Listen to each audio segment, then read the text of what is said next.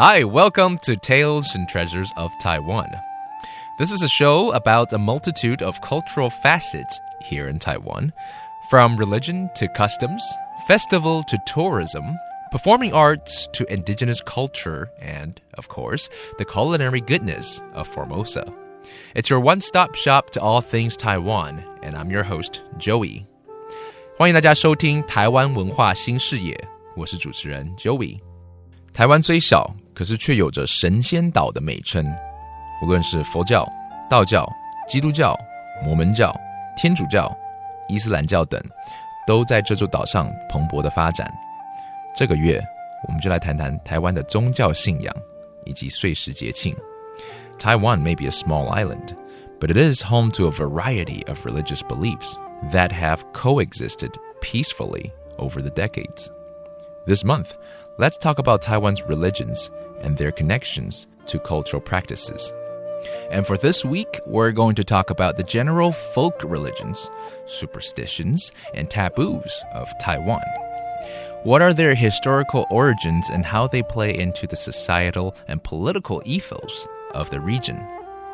这周我们先广义的讨论台湾的民间信仰受到什么样的历史、政治因素影响。我们常听长辈谈到的迷信和忌讳， 到底有没有科学根据？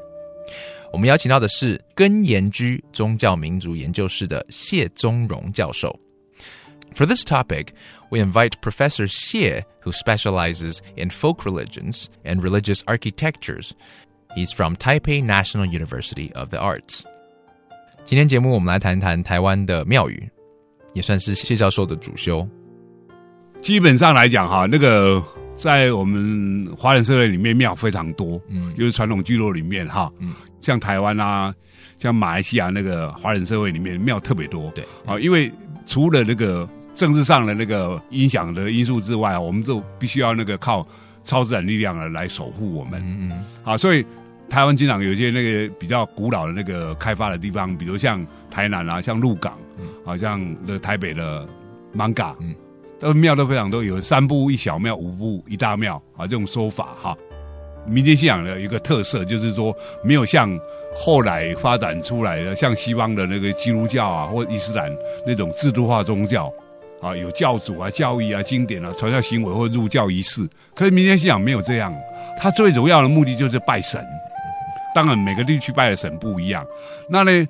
我们常常讲说哈，那个要请神赐福给我们的话，我们就必须要把最好的东西奉献给神嘛。嗯，拜神的最好的办法哈，就是除了准备最好的食物给神之外，当然就是给神一个豪华的住所，嗯，对不对？所以庙就是神的豪华住所嘛。所以台湾哈，以前的人哈，就是说在经济还没有很发达的时候，台湾再怎么穷哈，我们家里再怎么简陋都没关系，但是。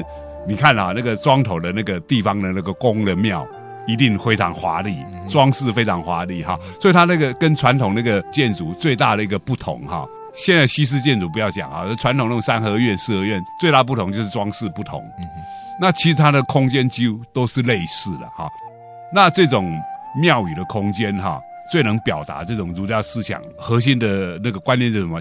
很简单，就是秩序两个字。啊，所以我们在庙里面啊，我们可以看到的说，一定是左右对称。嗯哼，好，那中间一条线，那主要神那个为主，中央一条线。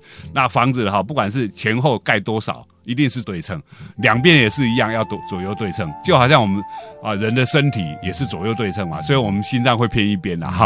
啊，但但基本上还是左右对称。所以在左右对称之下，还有个儒家思想呈现出来一个秩序，就是。它有所谓的尊卑，啊，就是大跟小的意思了哈。左尊右卑，啊，那个内尊外卑，它会有那种分别。我们在欣赏啊，在接触这个庙以为主的那个宗教艺术的时候，第一个就是我们要了解这个空间它是怎么样安排的。嗯哼，好，比如说它，诶，因为汉人的那个建筑传统那个木头的建筑，它没有办法像西方的那种教堂。用石材，好盖很大很宏大，单做这样建筑就盖很大，啊，所以他就必须要透过很多建筑物连成所谓的一个群，一个组群，所以从这个组群里面就有所谓的格局在，有所谓的实体建筑，中间会隔院子，然后隔那个没有墙壁的，只有那个亭子的，嗯哼，啊，这种所谓的拜亭之类的哈，所以这种空间的艺术，它是一种虚实相间啊，这个就是表达除了那个传统儒家思想那个秩序之外啊，还有那种易经的这个思想啊，阴跟阳哈啊，阳就是比较属于实的啊，阴就是虚的嘛，虚实相间，那这样这个空间就会有那个层次感啊，这是第一个，就是空间的艺术。啊，第二个就是说，单栋的建筑，它也是模仿我们呃人体的意象，是。所以你看哈，传统的庙宇哈，你去看它的单栋建筑哈，它的屋顶，它斜屋顶很大，对不对？嗯哼。哈，那就好像我们头部一样，好，然后它那个屋子的那个墙面，就好像我们身体，那它那个台基，就好像我们的脚步。嗯哼。Temples are the most common structure in Chinese and Taiwanese societal landscapes. In historic settlements such as Tainan, you can see a temple almost every few steps. Compared to Christianity or Islam, Chinese folk religion is less uniform and organized, but what it lacks in literature, it makes up for in activities of worship. Temples are more than just a place of congregation, rather, it's a museum of our gratitude for the gods that watch over the community. Early immigrants in Taiwan may struggle to feed their families, but they always made sure that the temples are lavishly decorated. Since traditional Chinese and Taiwanese temples are mainly built with wood, they're rarely hulking and majestic like the cathedrals of Western civilizations. The groupings and spatial design of these buildings are usually the focus of temple architectures. Most temples embody the Confucian order, symmetrical and centered like the human anatomy, with priorities in rank. Deities on the left outrank those on the right, and inside spaces are more important than the outside courtyards. Aside from the Confucian order, concepts from I Ching, the Book of Changes, such as yin and yang, can also be found in the design of positive and negative spaces. That's it for our conversation about the temples of Taiwan.